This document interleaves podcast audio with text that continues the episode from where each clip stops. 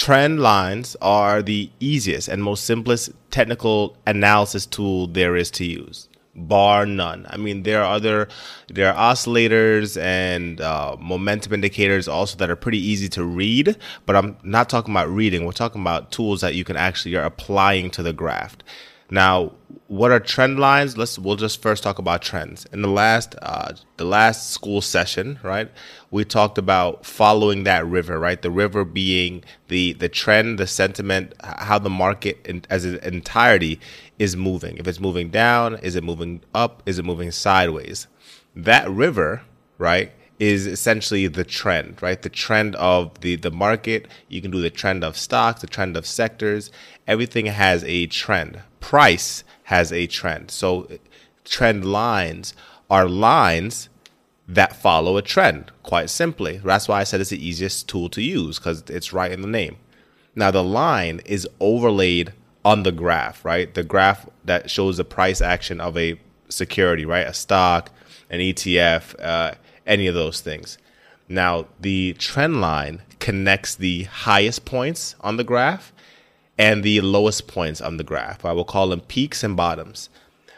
The ascending trend lines and descending trend lines. So, when we say connects the highest peaks, if a graph is going up, uh, candlestick uh, graph, not anything else, the lines on a candlestick right, touch the top or the closing of the highest bars. And similarly, the uh, descending on a downtrending candlestick chart touch the bottoms, right? What that does is it creates a essentially a floor and a ceiling to a particular trend, right? So we'll talk about support and resistance later on, but trend lines essentially create a support and a resistance level, or in layman's terms, a roof and a ceiling.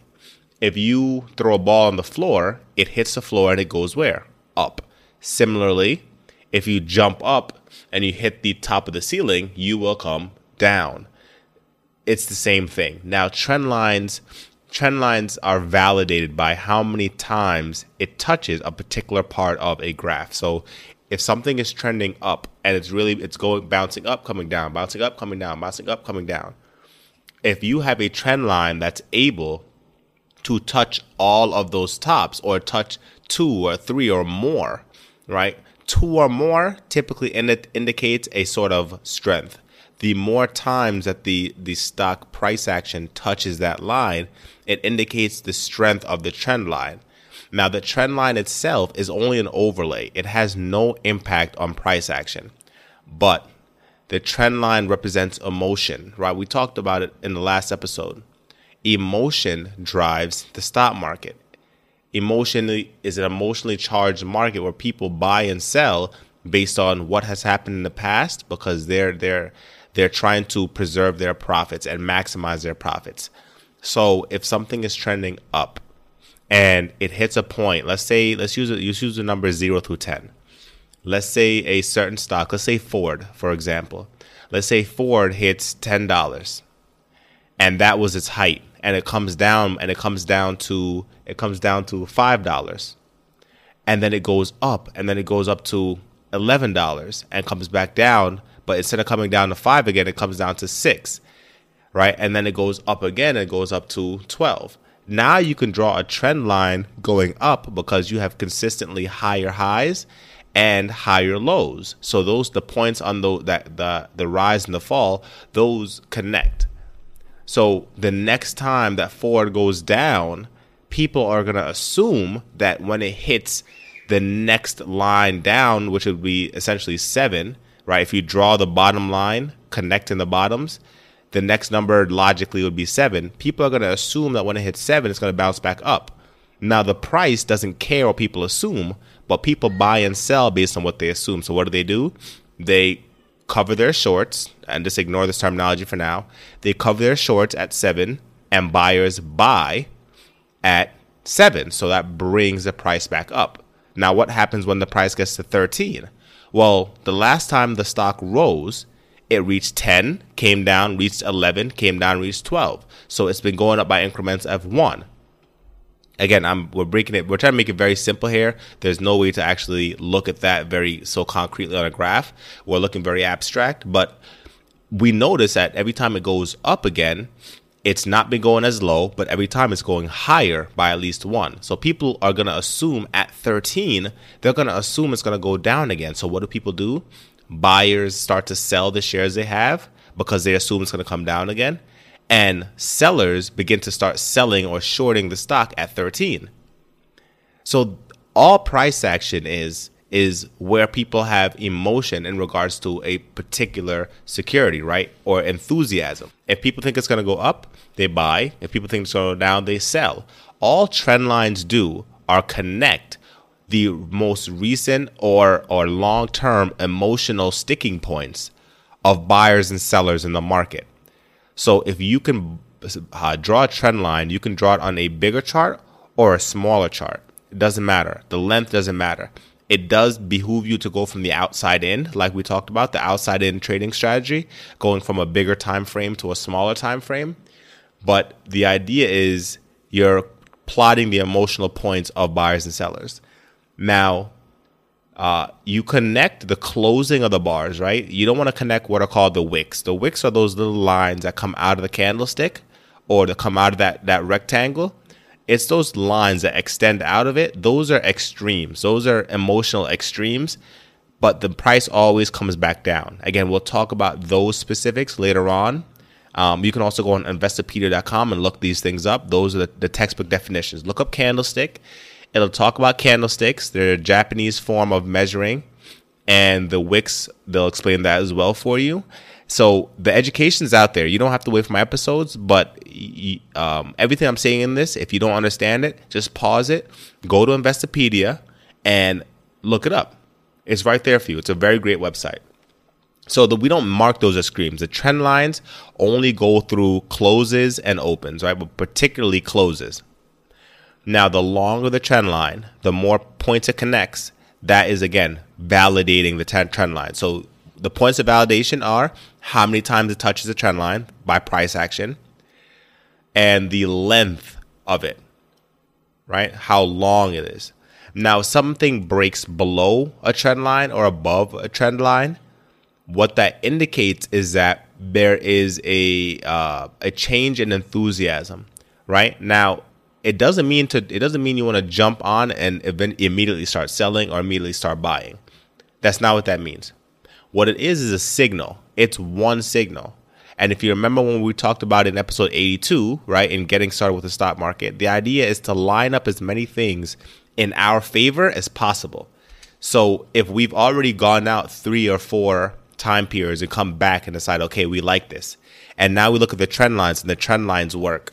The idea is you're combining things to validate your decision to trade. Everything is you, you don't just decide to trade. You have to trade based on something validating it, right? Giving it purpose. So if something breaks above a trend line, the idea is you're think uh, the thinking is that it's beginning to speed up, right? The trend is broken to the upside, which means people are more enthusiastic about the stock that they're willing to bid or buy it and allow it to go above the current trend.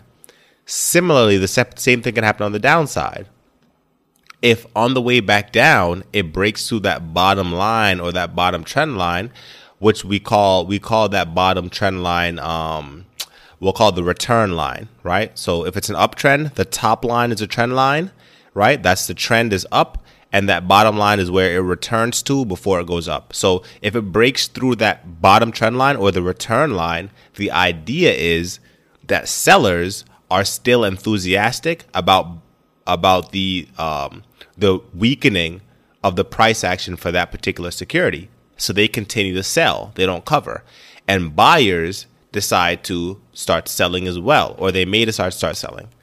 Right? So all that all that means is if something breaks above or below, you want to think in terms of people must be reacting this way, right? Because again, the trend lines are only indicators. If price decides to go beyond or below the trend line, that's indicative of people, institutions deciding on something different. They made a different decision, right? Their enthusiasm has changed. Now, you want to wait for a confirmation before you even decide to trade, but that gives you that gives you a signal to start looking at your other indicators to tell you whether or not something is going to continue that action. For instance, if a bank decides to uh, not a bank if the price action of a bank breaks below a trend line and now is now going down you use other indicators. You can use fundamental analysis. Was there any news recently about that impacts the bank stocks or look at you know other indicators like the MACD or the RSI or you could just look at the volume and see how much speed now this is a pro tip volume provides a clue to the strength of a trend line violation. What does that mean? If a trend, if a price action breaks above or below a trend, the volume will tell you how enthusiastic people are as it relates to that violation. So if it breaks above a trend line and is now trending faster, if a lot of people aren't there to support it, right, that change in enthusiasm, then it will fail. But if it breaks through and a lot of people jo- join in on the rally, or join in on the selling, the volume increases and increases the validity of the move. Now, another pro tip for you you can extend the trend lines. You can extend the trend lines past where that point is. So, if the last high is where I have my final connection to the trend line, I can extend that trend line past to try to anticipate where the trend, the uh, price action will go if and only if the return line holds. So in that example with the Ford, if Ford goes to 10, then comes back to 5, goes to 11, comes back to 6. If it goes to 12 or comes back to 7, I may be able to extend that trend line out because the return line has held and the um, trend continue seems to continue to go up. So if that trend line is extended, I can assume if my other indicators support my theory, of course, right? We always need to validate that if it bounces off eight, we can assume that it's not going to go to 13, right? If that eight on the return line holds, that bottom trend line holds, we can now assume that it's going to go up to the next trend line, right? The ascending trend line. And this works both on the top side and the downside as well.